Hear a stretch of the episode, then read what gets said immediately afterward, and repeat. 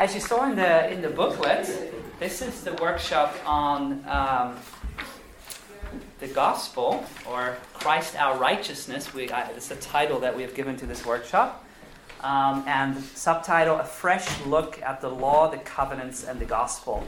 Uh, these are things that I think are incredibly interesting, and that we definitely need to continue to study uh, because there's just so much depth in it. Um, and so, what we're going to do this afternoon is we're going to look at uh, the Ten Commandments. And I think that what is going to be presented uh, by God's grace will be kind of a very fresh understanding of them and also a new look at them as to what their role is in our lives as Christians. So, um, we will have a word of prayer, and since our time is limited, uh, we'll get right into it. So, let's, let's pray together as we get started. Father in heaven, we are grateful for um, all the different workshops that are taking place, and we want to pray that you'll bless each one of them. Uh, we ask also that you'll be with us now, Lord, as we study together uh, the role of the law, the Ten Commandments, and how um, this works in our lives as Christians. Uh, I pray that you will be present with us to guide us and lead us, and uh, we ask these things in your precious name. Amen. Amen. All right. Well, we're going to start. Um, our time together, if you have your Bible, I hope you do, otherwise, you maybe follow with someone that does have one. We'll be looking at a, a number of verses together. Um, and we'll start in the book of Romans, which has um, been a book that I very much enjoy studying. And we'll look a little bit more at the book of Romans uh, in the course of this, um, uh, this work, these workshop shop sessions. Probably our third session, we'll spend most time in the book of Romans. But I just want to start there today. Um, and if we go to Romans chapter 3, we're going to look at verse 19 and 20. Romans chapter 3, verse 19 and 20. And we're looking at the role of the Ten Commandments, the role of God's law. And take notice what Paul writes here. This is written by the Apostle Paul. And he says, Now we know that whatever the law says, it says to those who are under the law. And that's an expression that Paul uses a number of places uh, in the New Testament, this expression of being under the law. We're going to talk in a moment about what that exactly means. Uh, then he goes on to say that every mouth may be stopped and all the world may become guilty before God. Therefore, by the deeds of the law, no flesh will be justified in his sight, for by the law is the knowledge of sin. Okay, so so he's talking about two things that I really want to want us to look a little bit um, deeper at here. He's talking about being under the law, and he talks about the law being bringing the knowledge of sin. Um, and this role of the law is basically um, widely understood um, among Christians today. That the law is that which shows us what sin is, and it's, of course a very important um, function of the law because if you think about it, if you don't know what sin, if you don't know what sin is, if sin is not defined, uh, then uh, yeah, then we might as well just you know keep sinning. But once sin is defined, right, by the law, we know what it is. Then we also need to start looking at well, you know, how do we how do we get set free from from sin? Uh, and that happens, of course, through Jesus Christ. But the, the, the role of the law here is really to show that we are sinners, that we have a need of salvation. Uh, but oftentimes, this is where, where, where many stop. Okay, that's the role of the law. It's like a mirror. You look in that mirror, reveals you who you are, reveals that you're a sinner, reveals your need for Christ as a Savior, uh, and that's it. What we want to do this afternoon in our time together is look a little bit deeper, though. Is there any other function that the Ten Commandments or God's law has other than showing that we are sinners? Um, and I'll just say right away where I want to head with this, and then we'll kind of develop it. Um, I believe that the Ten Commandments, in their first function, are like a mirror revealing that we are sinners. It gives us a knowledge of sin. But in its second function, that the Ten Commandments of the law reveal in a powerful, beautiful way the character of God. And also, uh, in that character of God, the purpose that He has for us to reflect that character. And so, what we're talking about here this afternoon are the two functions of God's law, the Ten Commandments? Number one, to reveal that we're a sinner, to reveal our need for a Savior, right? Number two, to reveal the character of God that we are to reflect in our lives. And we're going to kind of walk through this and we're going to go to the Ten Commandments and we're going to see how this all uh, plays out. Now, uh, let's first talk a little bit more about the first function, though. Uh, according to Romans chapter 3, verse 19 and 20 that we just read, Paul talks about the law bringing us a knowledge of sin. But he also used that phrase that we are um, under the law. We're all under the law. Um, which really, when you look a little bit deeper at that text and other texts where Paul uses that expression, um, what is being implied is that we are under the condemnation of the law. The law reveals that we are sinners, right? And without a Savior, we would be, we would be lost. Um, that expression of being under the law has oftentimes been misunderstood because what you will find uh, a number of, of, of, Christians saying is that, well, you know, um, we are now no longer under the law because now Christ has come. So we are no longer obliged to live by the Ten Commandments. In other words, the Ten Commandments are done away with. That's maybe an expression that you've heard.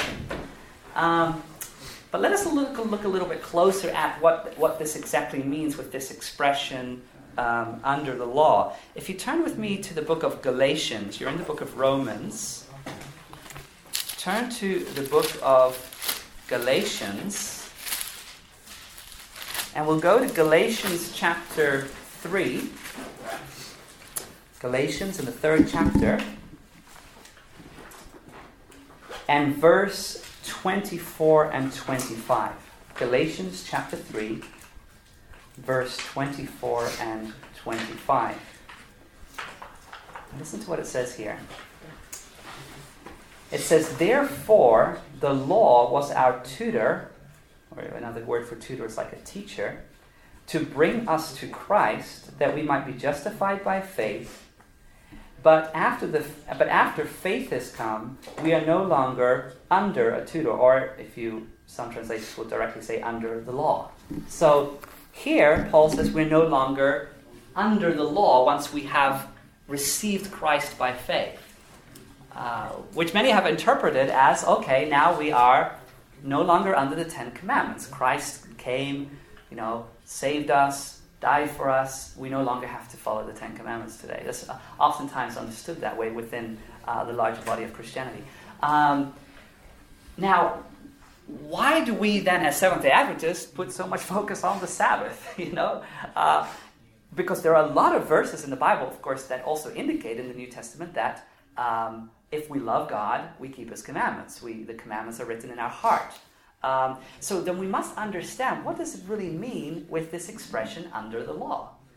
Um, and once we understand that in the first function of the law, that it is to reveal that we are sinners, then we understand that in that function, we are under the condemnation of the law. We are under the law. But in the second function of the Ten Commandments, we're going to find out in just a moment, there is no more condemnation. Because in the second function, the law that once condemned us is now written in our hearts. So, um, Galatians chapter 3 is, is, is bringing um, us to see that we are either living by faith in Christ, and then we are no longer under the law, or we're living under the law, under the condemnation of the law, as sinners, and we have no faith in Christ, right? So, so here it is uh, reflected basically these two, um, um, two places, uh, we could say. Now, the function of the law to be like a mirror, to reveal us that we are uh, sinners, uh, is a function that, that is very important. Um, because, again, if we didn't know what was sin, then we would just continue doing it, right? So, so the law must reveal that. It's very important. But um, as we look at God's plan for us, the plan of restoration, the plan of the gospel, obviously God wants to do more for us than leave us in that, you know, in that place where the law merely condemns us, that we are under the condemnation of the law. Right? what God wants to do is actually revealed in the book of Hebrews, uh, in the new covenant promise. And if you turn with me to the book of Hebrews, look at what the Bible tells us in Hebrews chapter 10 and verses 16 and 17. Hebrews, the 10th chapter, and verse 16 and 17. Someone that has the English Bible can go ahead and read that. Hebrews 10, verse 16 and 17. This is the covenant that I will make with them after those days, says the Lord. I will put my laws into their hearts, and in their minds I will write them. Then he adds, Their sins and their lawless deeds I will remember no more. Right, thank you. So, what does God want to do in this covenant? He wants to take those commandments and He wants to write them somewhere. He wants to write them in our hearts and in our minds. Now, think about that for a moment. Um, the first time that God wrote His commandments, where did He write them on? What did He write them on? Stone. On stone, right? In the Old Testament, Moses went up on the mount. God writes with his own finger his Ten Commandments in stone and gives it to Moses, right? Now, here in this covenant relationship that we read about here in Hebrews chapter 10, we see that God's purpose is not just to write commandments in stone, but He also wants to write it in the hearts of man. Of course, He wanted to do that already at that time that He wrote it in stone. He also wanted to write it in their hearts. And today He wants to do the same thing. He wants to write His commandments in our hearts. And this is a good way of, of, of thinking about it, of, remem- of, of, of, um, of understanding these two functions. Either the law of God is outside of us, or it is inside of us. When the Ten Commandments are outside of us, they are like a mirror. And even in the book of James, we don't have time to go there right now, but it talks about the law as a mirror. And um, when the law is outside of us, the Ten Commandments, what does it do? It condemns us because we look into those commandments and we see, wow, we come short. Every single one of us, even if we think that we're doing good, the commandments reveal that we're not doing that good. Uh, even Jesus, he elaborates upon the commandments. He says, You know, you heard about adultery, you know, but I say unto you that even if you look at a woman to lust after her, you've already committed adultery in your heart. So he even elaborates upon the commandments to show that everyone is under the condemnation of um, God's law. We're all under the law, we're all sinners. But it doesn't stop there because now we must put our faith in Christ. And what does, what does God do then? When we put our faith in Christ, He takes those commandments that were first outside of us, that revealed us our condition, He takes those same commandments, and according to the book of Hebrews, chapter 10, He writes those commandments on our heart, in our mind. And in this way, it is that we're inviting God's Spirit into our life because the one that wrote the commandment will also be the one that lives those commandments in us. It is Christ in you. Um, that's why uh, in Galatians, Paul could say, um, We are under the, under the law, but then we put our faith in Christ, and then we're no longer under the law. It doesn't mean that we're not living by the law, but we're no, no longer under the condemnation of the law because the law that was outside of us has now been written in our heart through faith in Christ. That make sense? So that, that's where we're heading here. And this is so important for us because um, there's such a misunderstanding uh, about this within Christianity, and even within Adventism. It's very important that we take a fresh look at the role of the Ten Commandments. So the Ten Commandments are a mirror. They do reveal our need as sinners because we need to understand that we're sinners in order to appreciate a Savior. So, yes, the first role is revealing to me that I come short. And, and, and, and we, the first verse that we read there in the book of Romans, chapter 3, it says, All the world comes short. All the world. It's not just, it's no one, no one is exempt here. But then, that law that condemned, that law that showed I was a sinner, that same law, when I put my faith in Christ, is written in my heart.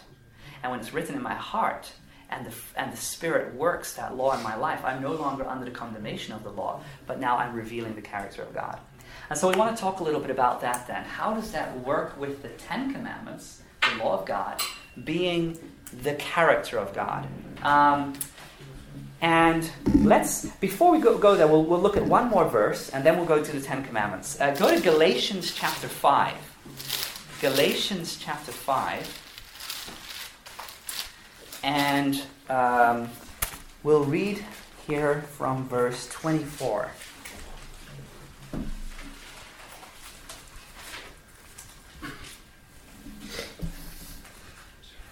Or actually, it's verse, I'm thinking of verse 22 and 23. 22 and 23, Galatians chapter 5. Listen to what it says. But the fruit of the Spirit is love, joy, peace, long suffering, kindness, goodness, faithfulness, gentleness, self control. I'm just going to stop there before I read the last verses there. Now, that description, if you would have to say if you have to say a name or a person who is described here, who would that person be? Christ. Yeah, exactly, Christ, right? I mean, all those characteristics of the fruit of the Spirit are really characteristics of Jesus, right? Jesus was the embodiment of love, joy, peace, long suffering, kindness, goodness, faithfulness, gentleness, self control. Now, these are the fruits of the Spirit that God wants to bring into our lives. Now, once we put our faith in Christ and Christ starts changing us, and with His Spirit working in us, developing these fruits, or this fruit of the Spirit. Look what, look at what it, ha- what, what it says now in the end of verse 23, because if we can grasp this, this is so powerful. Um, in the end of verse 23, it says, Against such, what does it say in your Bible? There is no law. There is no law. Against such, there is no law. Ever thought about that? So you have here all these characteristics of Christ, the characteristics of the fruit of the Spirit, and then it says, against such there is no law. What does it mean? That the law, the Ten Commandments, does not condemn these actions. In other words, the fruit of the Spirit is in complete harmony with the law of God. The law, they are not under the condemnation of the law. I mean, because this is a perfect reflection of Christ, it's a perfect reflection of God. And so against such there is no law. Now, if we have the fruit of um, the flesh, which is also described here in Galatians chapter 5, just before the fruit of the Spirit. Um, against such, there is a law. Against such, there is a law. Because what, what does the law say about the fruit, the fruit of, of the flesh? It says, not in harmony, not in harmony, not in harmony, not in harmony, right? So against such, there's a law. But when the fruit of the Spirit is developed in us, when we put our faith in Christ, then suddenly, hey, there's no law against this. Against such there is no law. The law is in harmony with the character of God, character of Christ. So let us then look at the commandments. Turn to um, Exodus chapter 20 now. And let us take a look at how this basically plays out then. Um, let's go shortly in our remaining time here. We don't have a lot of time, but let's, let's try in the next 35 minutes or so to just look, have a fresh look at the Ten Commandments. And what we're going to do is each time we're going to take a commandment and we're going to apply the two functions of the law. Function number one, how does this commandment function as a mirror to reveal, you know, sin? How does this give a knowledge of sin? And then we're going to apply it in a second way. How does this reveal the character of God? Okay? Or how, how, how can this be reflected in my life so I can reflect the character of God? So, and I think this is going to be really good. I, I think this is really um, um, very, very important for us as Christians to understand the two functions of the law. Now, let's start in verse 1 because it's oftentimes what we do is we go to uh, Exodus chapter 20 and we start basically in verse 3, which is the first commandment. But it is important for us to get also verse 1 and 2 in there because there's something crucial there that kind of lays the foundation for every commandment that follows. So, Exodus chapter 20, beginning in verse 1, it says, And God spoke all these words, saying, I am the Lord your God who brought you out of the land of Egypt, out of the house of bondage. Before God gives them any commandment, he first reminds them of something important he reminds them that he has delivered them out of slavery, out of bondage, the bondage of Egypt. This was very, very important because uh, we have to think back for a moment. How did God do that? Now, you remember, I think many of us will remember the story. uh, God used Moses, sent Moses into the land of, of, of Egypt, and he said to Pharaoh, Let my people go. Did Pharaoh do that immediately? No. How many plagues did it take? Ten plagues, right? So the people were not delivered by the first plague. They weren't delivered by the second plague. It took ten of them, and there was something decisive that happened during the tenth plague that ultimately um, kind of spinned or, or, or, or, basically made the Exodus happen. Now, let's, let's just kind of recall this um, for a moment. Does anyone remember what the tenth plague was? Remember what happened? Death of the firstborn. Exactly, death of the firstborn of the Egyptians, right? Now, at the same time, God said to his people, and we're not going to read this for time's sake, but if you want to, if you're taking notes, you can write down Exodus 12, because that's basically what I'm, what I'm referring to here. In Exodus 12, God speaks through Moses and says to the people, select a lamb. And the lamb was not to just be any lamb, it was to be a lamb without blemish. So basically, the best lamb they have. Not a sick one, not a maimed one, a good lamb without blemish. They were to take that lamb, and in Exodus 12, it tells about how they were to take it on a select day, and that was to become the 10th day of the first Jewish month. By the way, this was the very time that the Jewish year was introduced. They didn't have months and, and all this kind of system before this time, but God says, okay, the Exodus is going to mark the first month of your year from now on. And God said, and, and the day that you select this lamb is going to be the 10th day of this first month. And then on the 14th day of this first month, what were they to do with the lamb? What do you think? What did they have to do eventually with that lamb? You remember? They were to slay the lamb, to kill it, and to take the blood, and the blood was to be put on the doorpost. Remember that?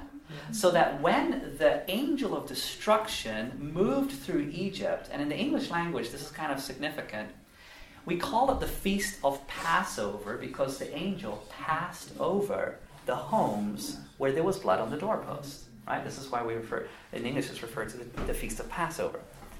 Now, this resulted in Pharaoh saying, okay, enough is enough, you guys are out. And the next morning, they left. They left Egypt, they left the bondage. All the plagues had taken place, nine plagues, and every time Pharaoh said, Oh, I changed my mind, you can't go. The tenth plague was something different. It was something that made them, you know, get out there, and it took uh, the life of these lambs, these, these, these, these sacrifices. Now, um, think about that for a moment. That lamb, who did it point forward to? Jesus, right? Do you know that Jesus rode into Jerusalem on the evening of the ninth day of the first Jewish month, and then from the tenth day till the fourteenth day, he was publicly teaching and publicly seen. Um, and then uh, eventually, of course, he was, um, you know, he was taken uh, captive and um, uh, this all led up to the crucifixion. Jesus was crucified on the 14th day of the first Jewish month, exactly on Passover. Um, Jesus says, says, you know, the last thing that he said is, It is finished, right?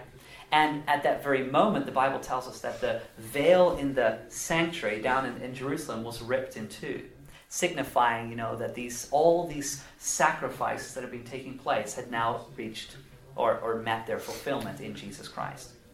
There's a lot more we could say about that, but I don't want to get too much off track here. But what I, what I want us to see is the following that in Exodus chapter 20, when God gives his commandments, he makes it very clear that they are not to forget how they came out of Egypt.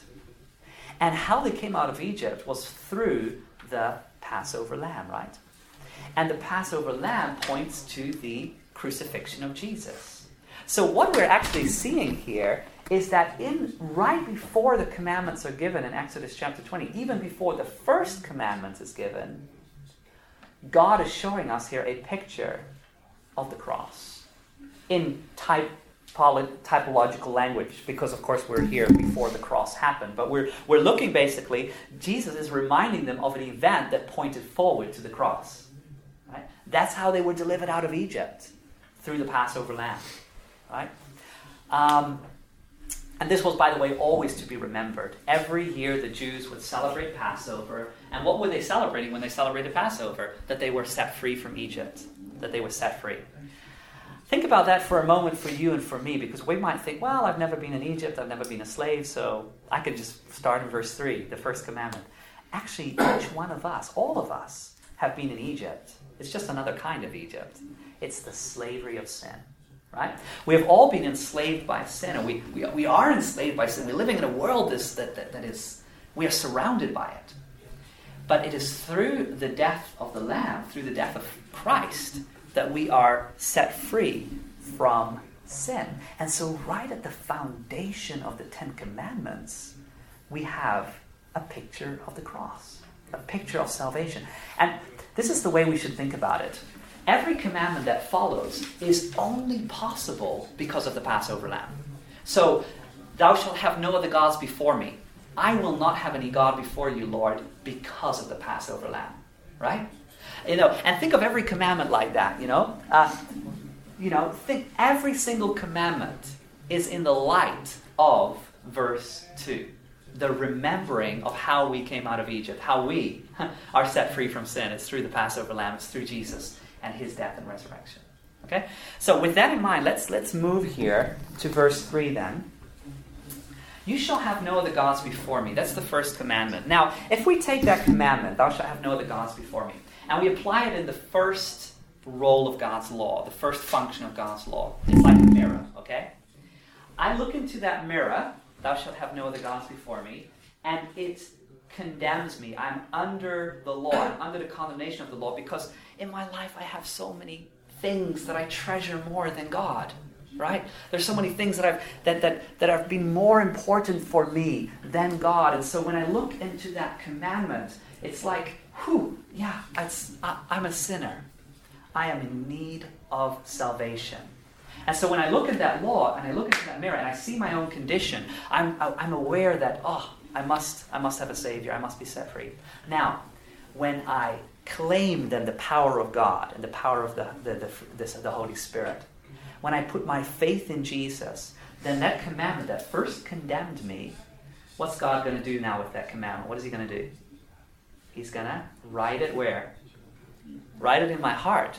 And when it's written in my heart, this commandment that once was condemning me now becomes a beautiful promise. Think of it this way and it, it's, it's even the tone in which we read it. You can read it in the tone of, You shall have no other gods before me, right? You shall have no other gods before me. Well, I have a lot of other gods. you know, I have a lot of other things that are more important. But now, when I love God, when I love Him from all my heart, it's really God is giving me a promise. And He's saying, You don't need any other gods before me. I will be everything to you. Right? I'll be everything to you. You don't need any other gods because you have made the God, the eternal God, the creator God, the very center of your life. And so, in the second function here, we see very clearly that God's law is written in our hearts, and then it's a beautiful promise. God tells you and me, you don't need anything else, I will be everything for you. I'll fulfill the greatest needs that you have, the deepest desires. I'll satisfy that thirst of your soul, that thirst of your heart. I'll be everything for you. Right? Look at the second commandment. I'm, I'm, we don't have time to read it all, so I'm just going to read the first sentence. You, you're familiar with this one. It says, You shall not make for yourself a carved image. And it goes on to describe um, what kind of images that are not to be made. Now, um, when you think about the second commandment, uh, the word image is basically the first time that you find that word is all the way back in creation because there was one thing that God created in his image, and that is you and me, mankind. And so God does not want us to create him in our image, but he wants to create us in his image. Right? It's like you can think of it this way with the, the, the, potter and clay analogy, which is also used in Jeremiah chapter 18, where God says, I'm the potter, you're the clay. Which, which makes sense. God is the creator, He forms us, He fashions us, He makes us in His image, right? What many times has happened today is we have turned that upside down and we've made ourselves the potter and God is the clay. And so, my God is like this. And we form God in our image rather than we allow God to form us in His image. And, and this, is, this is very, happens um, a lot. Um, and so when I look into that second commandment in the first function of the law, what does it do? It again condemns me. I'm under the law. It condemns me and it shows me that I, I sin because, yeah, I've tried to create God in my own image. I've made an image of God. Maybe I haven't made it in wood like in the old times. You know, we think of this commandment oftentimes in, in history, like, yeah, they used to, you know, carve God out in gold and stone and silver. We might not use that. But we carve God out in our minds, right? We have a, we, not, we might not have a metal image, but we have a mental image, which is also um, disregarding the second commandment. It's, it's, it's uh, breaking the second commandment when we make an image of God that is not based upon his self revelation in his word. So if I say, well, you reveal yourself to be like this, God, but I would rather that you were like this, right? My, I make God in my image instead of allowing him to reveal himself in his image. That's, that's the first function to, to show us that we're doing that, that, that, that, that we are breaking the commandments because we've pictured God in a way that he's not, right? But now again, when I put my faith in Christ and when I come closer to God and I, and I ask God to write that commandment in my, in, in my heart, when I want God to reveal something about Himself to me, then the commandment that first condemned now suddenly again becomes a beautiful promise. Because what is, what is God saying to us in the second commandment? He's basically saying, You don't have to guess who I'm at, who I am. You don't have to make an image out of you know whatever it is to, to, to, you don't have to use your imagination as to who I am. I will reveal myself to you. Right? The fact that you don't need to make a carved image is saying, like, I will be there for you. I will reveal myself to you. You know, it's like you saying to someone, you don't need a picture of me. You know, I'll actually spend time with you. You know, you don't have to carry around the picture.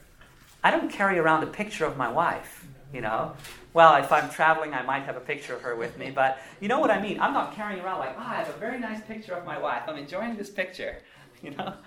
No, I would rather spend real time with my wife, right? Face to face together.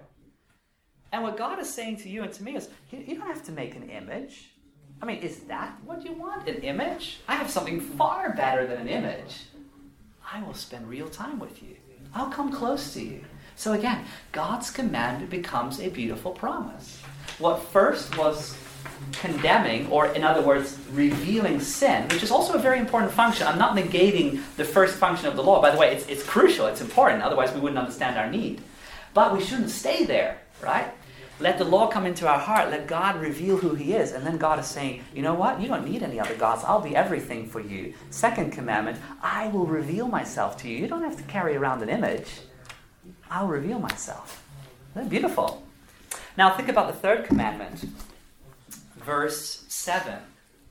It says, You shall not take the name of the Lord your God in vain, for the Lord will not hold him guiltless who takes his name in vain. Now, many times when we think about the third commandment, we immediately think about pronunciation, like, you know, how do we, what do we say? What are our words?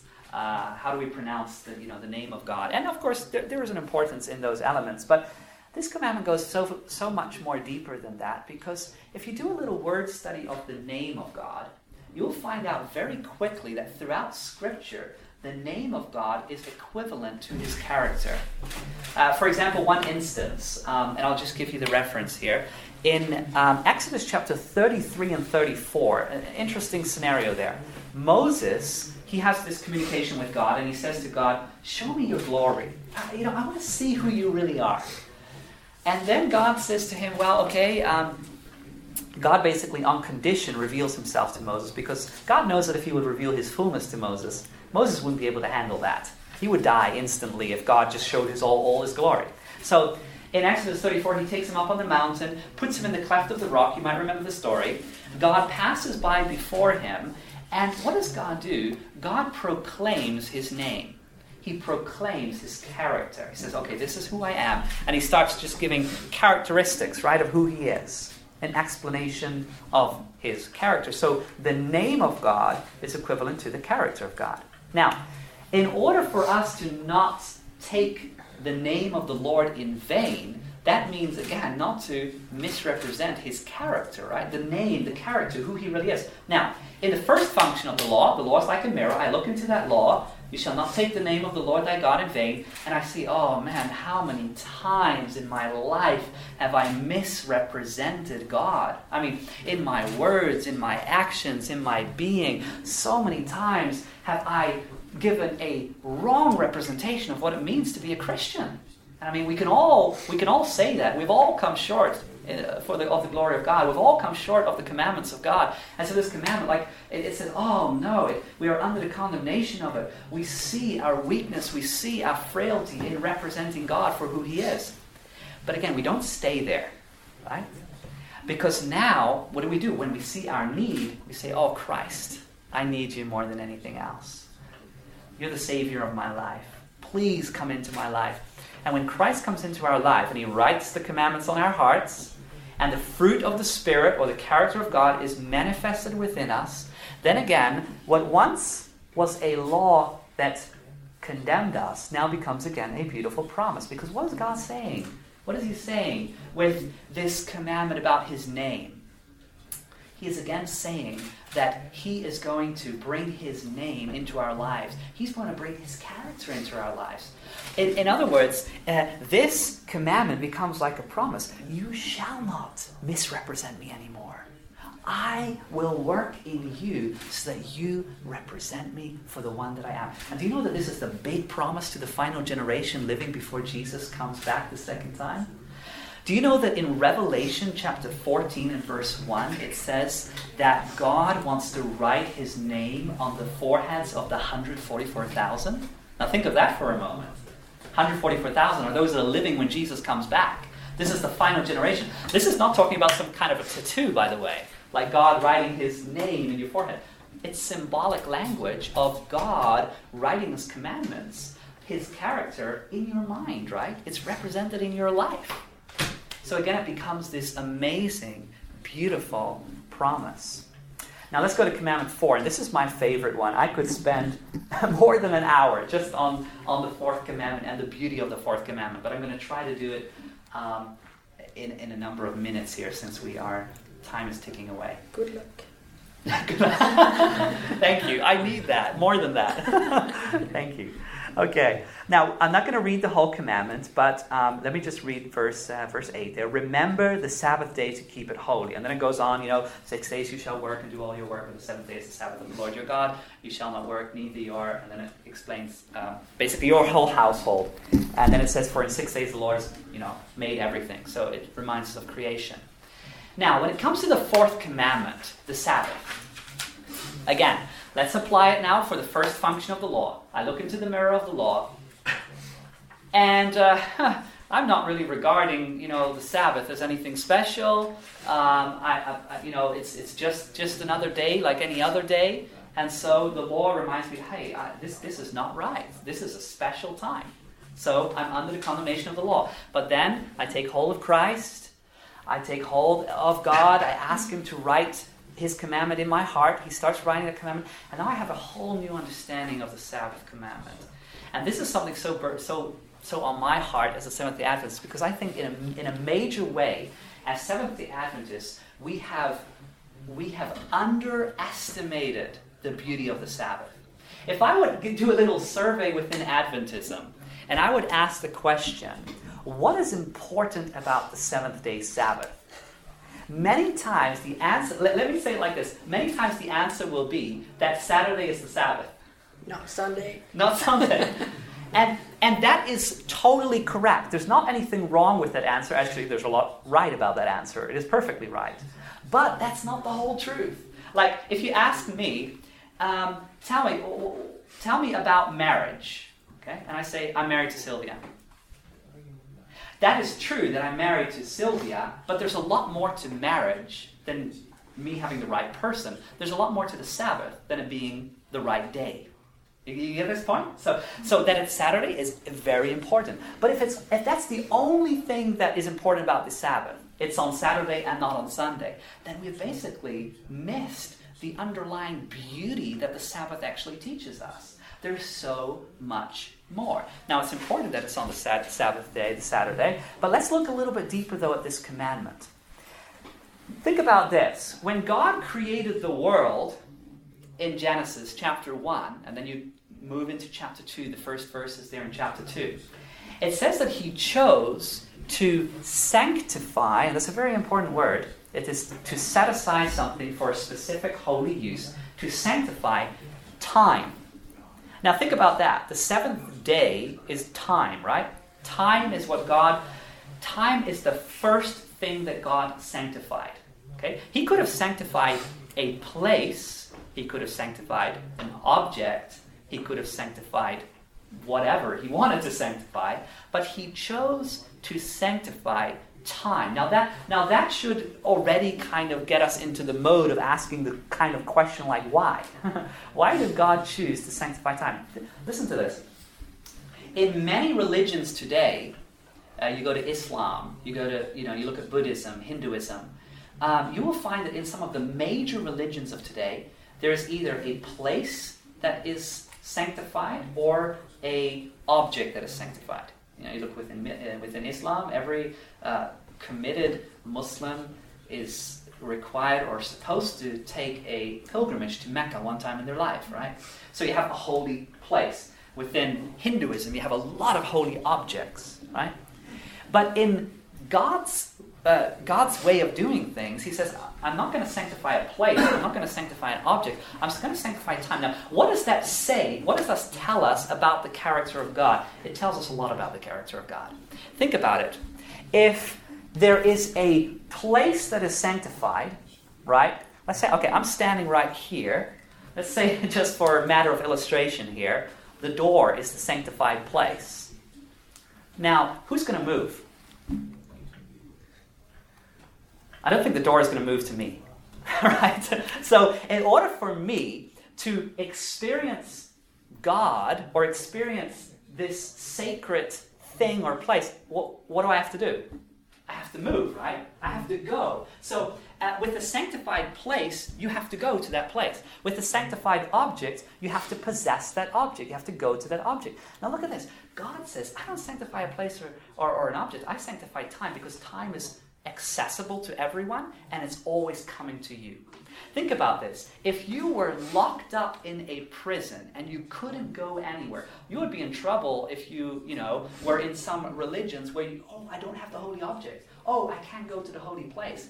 God comes to you. The seventh day Sabbath is both accessible to every single living human being in this world, and it's accessible when this time comes right? I can be, uh, we can be locked up in this room for the rest of our lives, and the Sabbath will always be coming to us, right? Because time always comes, and it's accessible to us all. What is this saying about the character of God? God pursues us, right? He, he wants, he, he loves us, he wants us, he, he has a deep desire for a relationship with every one of us. And the Sabbath reveals it in a remarkable, remarkable way. Um, one other thing I would like to say about this, and that is that when you look at the creation account, there's a beautiful pattern in creation. God creates space and he fills the space. You know, he, he, he divides the firmaments, that's what he did, and then he fills, you know, the heavens with stars and planets, and he fills, you know, the sky with birds, he fills, you know, uh, the, the earth with, with vegetation, then he, you know, he divides the, the sea and the land, and he fills the sea with, with the sea creatures and the land with the animals. And so the, the pattern you'll see in Genesis chapter 1 is creating space and filling up that space. Creating space, filling up that space. And then you come to the seventh day, and what does God do? He creates a 24 hour space. But what does he fill it with? Himself. Himself. He fills it with himself. It's like he creates 24 hours, and then, and then he calls it sanctified. And then, he, and then he puts himself in there. Right? It's powerful, it's beautiful. The Sabbath, my friends, is more than a matter of getting the right day, it's getting the right person. Right? Mm-hmm. And it is God, it is God that, that, that has put himself in time. He says, I'm coming to you. Wherever you are in the world, I'm coming. And I will be your God. You see that the Ten Commandments, my friends, is a beautiful revelation of the character of God, and it's a beautiful progression. God in the first commandment says, You don't need any other gods, I'll be everything for you. Second commandment, you don't have to wonder what I'm like. You don't have to make some image about me. I'll be with you. Third commandment, I'll write my name in your life. You will represent me. And then the fourth commandment, I am coming to you. Sabbath. Is that, is that, isn't that beautiful? I mean, I get excited about that. I think, wow, that, that is incredible. I mean, that's the God that we serve. And again, this is, this is the marvelousness of the Word of God. The marvelous of the gospel and the law is that it has both functions very strongly. So that at one point of our experience, we can look at the law and it is a it, it, it, it shows us that we are sinners and at the same time we can look at that same law that is now written in our hearts and we can see a perfect revelation of the character of god i mean only the spirit of god can do something like that and every time that we disconnect from God, again, the first function is there. It's not that that first function goes away, that, okay, I, I, don't have that anymore and I have this. Every time we disconnect from God, the law is there graciously to remind us that we're sinners and our need for God. Graciously, that, that function is there. So that we, and that's why, that's why Paul said it's the tutor, it's like the teacher, it's like the one that pushes us to Jesus. Like, oh, wait a minute, wait a minute, go there, right? It, it's, it's amazing. Um, Time is ticking. Let's let's look at the remaining ones though, because and, and we'll do this a little bit. Um, we'll do it like this. The Ten Commandments come, can basically be, be divided between the first four and the latter six. The first four deal with our relationship with God, right? The latter six deal with our relationship with those around us. And uh, this is why this is so great, because once our connection with God is firm and, and, and strong, uh, also, this will have an impact in how we treat those around us. The fifth commandment deals with the effect of God's presence in our life, of His Spirit working in our life, and this effect being manifested within the family. Uh, this is a commandment that deals with the family. I'll just uh, read it here in verse 12. Um, Exodus 20, verse 12. Honor your father and your mother, that your days may be long upon the land which the Lord your God is giving you. Okay? So, um, and, and I like this because when you think about it, you know, the power of God, if that cannot be manifested within those, to those that are closest to us, how can we ever manifest it to any other people? I mean, it is easy for me to get on a plane and to go to Africa or to go to Asia and to be a missionary for a week. It's not hard. It's much harder to be a missionary in my home, to my wife, to my, you know, children, parents, relationships that are close. That's where the challenge comes. What basically, what we're seeing in the Ten Commandments is God is saying, you know, that His promises are, are, are, are for a holistic life. I mean, this is not just for, for you when you go once a year on a mission trip somewhere else. No, this, this, these characteristics can be manifested in the home. Again, we can take that commandment and we can apply the two functions. The first function, we look into the law as a mirror and we see, no, I have not been respectful to those that are closest to me. And, and by the way, that commandment is not just dealing with relationships between children and, and parents, but it's basically you can apply the principle of that commandment to any relationship you know, that is close, whether it be husband, wife, or, or, or brother, sister, or, you know, um, child, parent, as in this situation. Um, we look into that law and we see we, we, we come short. We, we're, we're, not manifesting the love that we should to those that are the nearest us. But then again, when we invite Christ into our life and we invite Him to write that commandment on our heart, suddenly that commandment comes a beautiful promise because God is saying, you know what? You know what? You can be a representative of me and you can even be it in your home. Don't have to travel very far. We'll start. It will start in the home. It will start with those that are closest to you through the power, God is promising us, you can honor your father and your mother. You can honor your husband or your wife. You can honor your children. You can honor your brother and sister through the power of the Passover lamb. Right? Remember, everything in the light of the Passover lamb. Verse 2. That's what we're building on. Now, let's look. We're going to take the next three commandments basically together. Um, we have a couple of minutes left here. Verse 13, 14, and 15 it says the, the, sixth, seventh, and eighth commandment uh, you shall not murder, you shall not commit adultery, you shall not steal. Now, if you would do a little, uh, if, if you do a little survey and uh, you would ask people, now of all the Ten Commandments, which one have you been best at? to put it that way, which one, which one have you not broken? I think that a lot of people would say, well, I'm not sure about them all, but at least number six, I haven't murdered a person. Okay, so so okay, good for you. Check that one off, right? Like, okay, that's one thing I have not done. But then you know Jesus comes along and he just totally messes our picture. because in Matthew chapter five, he, he says like, Oh, you heard it said of old, thou shalt not you shall not murder. But I say unto you that if you are, by the way, angry with your brother, you've already murdered him in your heart. So so Jesus basically you know, takes that commandment and deepens it, makes it a lot wider than we thought it first was, and then suddenly, you know, um, if we would say, "Oh, I did good on that one," what we did, I don't think we, any of us, you know, um, have uh, consistently uh, abided by that by that law in our life. Uh, we've all had those moments of anger, frustration to to those around us. Now, this again, the first function, and, and that's why it is a perfect mirror. It's kind of, you know, these kind of mirrors. I don't know if you, you know, you travel and you, you look in different mirrors. There's certain mirrors that just show everything, you know? It's that kind of a mirror. It's that kind of a mirror that you, I don't know if I want to look in that mirror very long. That's, but it's in mercy that God reveals it all right? It's, in, it's like God showing like this is exactly who you are, and this you gotta see because you gotta understand your need of a savior. Otherwise, you wouldn't understand. And the enormity of your sin must be revealed in order for you to understand the enormity of God's grace, right? So again, you see, okay, I, wow, I'm a murderer. I didn't know that.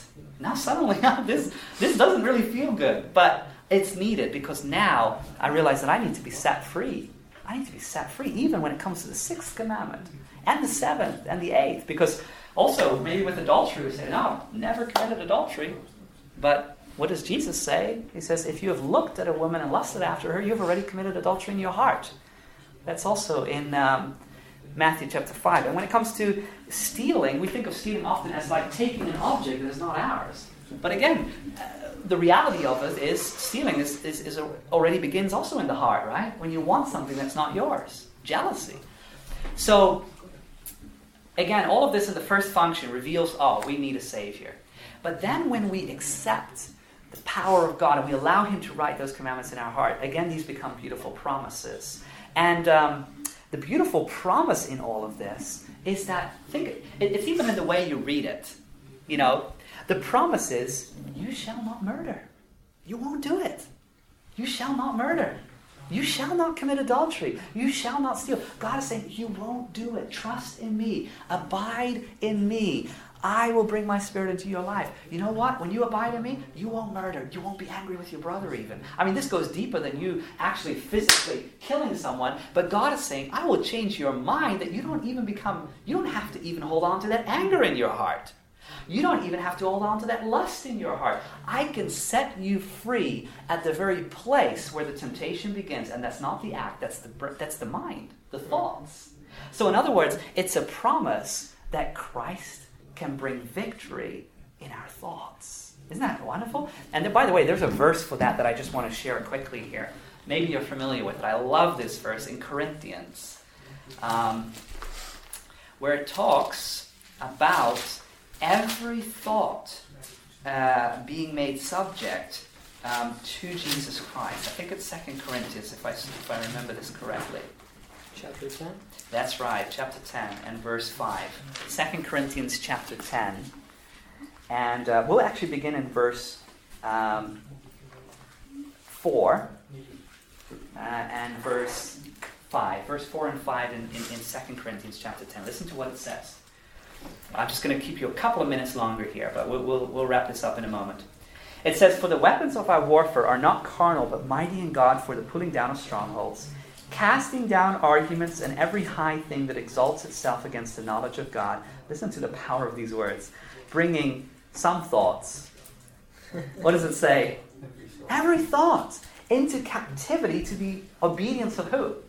Obedience of Christ. So, thoughts that you have, and, and, and you know, one the moment that you realize that your thought is not in harmony with God, which is again the first function of the law, wow, wow, that thought that I just had, that, that, that was not right. You know, either it's a thought of jealousy or a thought of lust or a thought of, thought of anger. You realize the mirror is there. Oh, oh man. Hold on to Jesus. Turn to Him. Pray to Him at that moment. God, I believe your promise that you can bring every thought into captivity. Take this thought that I have right now and take it into captivity. And He will answer that prayer, that sincere prayer. And you need to strive with that because it might not happen in one moment, but get on your knees, pray to the Lord, and He will set us free. And then that will become a beautiful promise because then what God does is He does give you victory, and then you realize that, wow, the Ten Commandments, what a revelation of God. He can actually even set me free, not just from the act, but He can set me free from those thoughts, right? That have brought me, that, that, that I was once captive to. I've been set free through the Passover lamb, through the death of Jesus and the resurrection.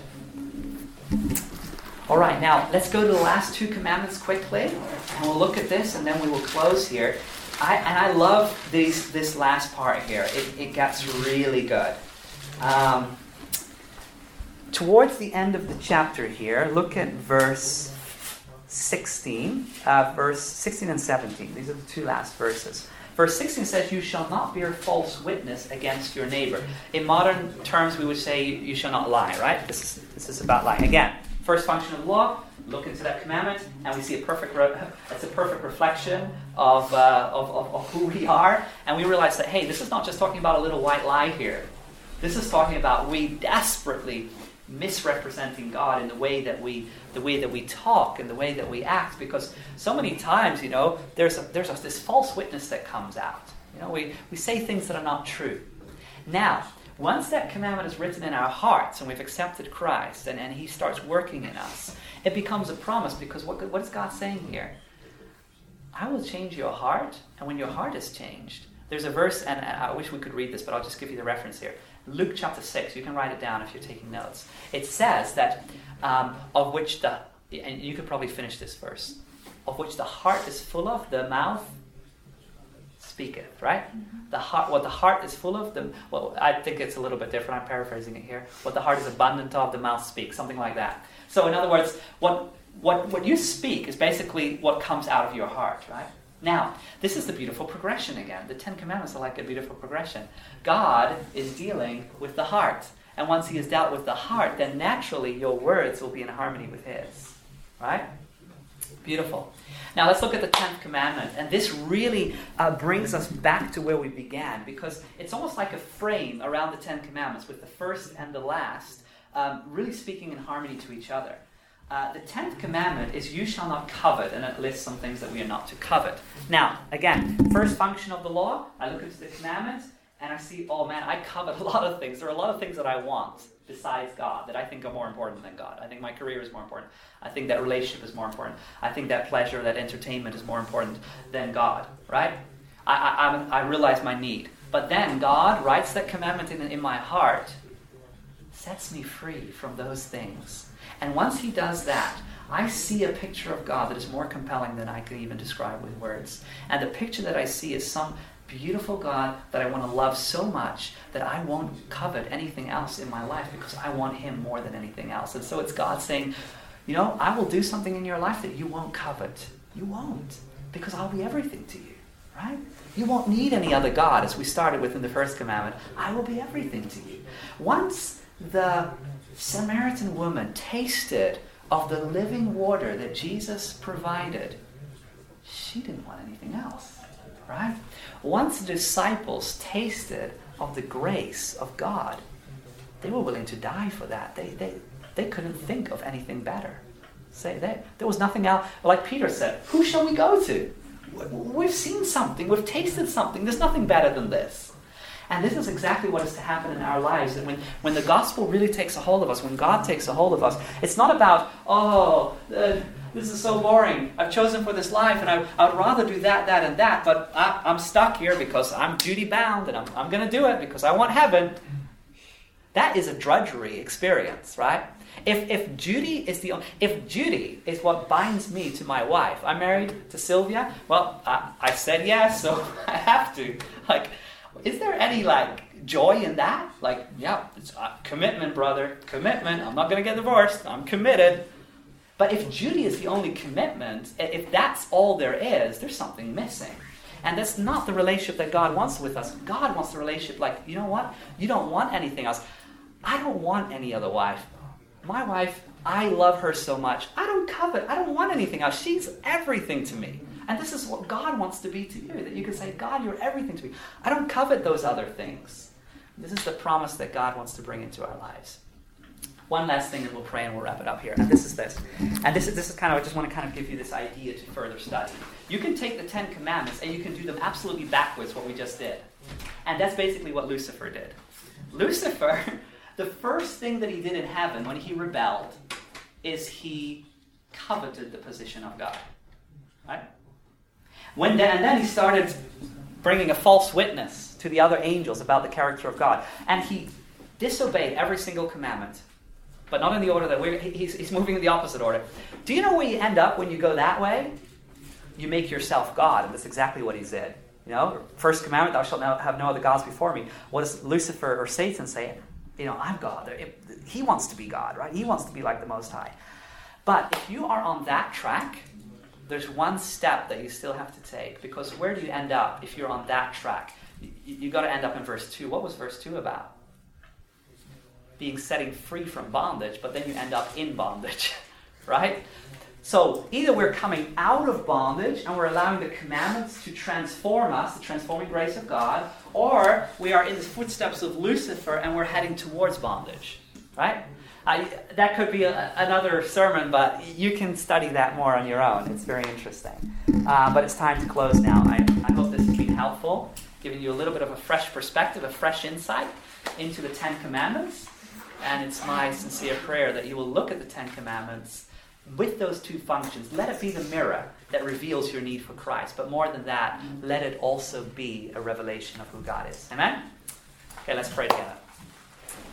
Heavenly Father, we're grateful for um, you being with us this afternoon. We're thankful for this session that we've had together. And we pray that your blessing may continue to guide us in our program uh, here at this ASI convention. So we thank and praise you in Jesus' name. Amen. This media was brought to you by Audioverse, a website dedicated to spreading God's Word through free sermon audio and much more. If you would like to know more about Audioverse, or if you would like to listen to more sermons, please visit www.audioverse.org.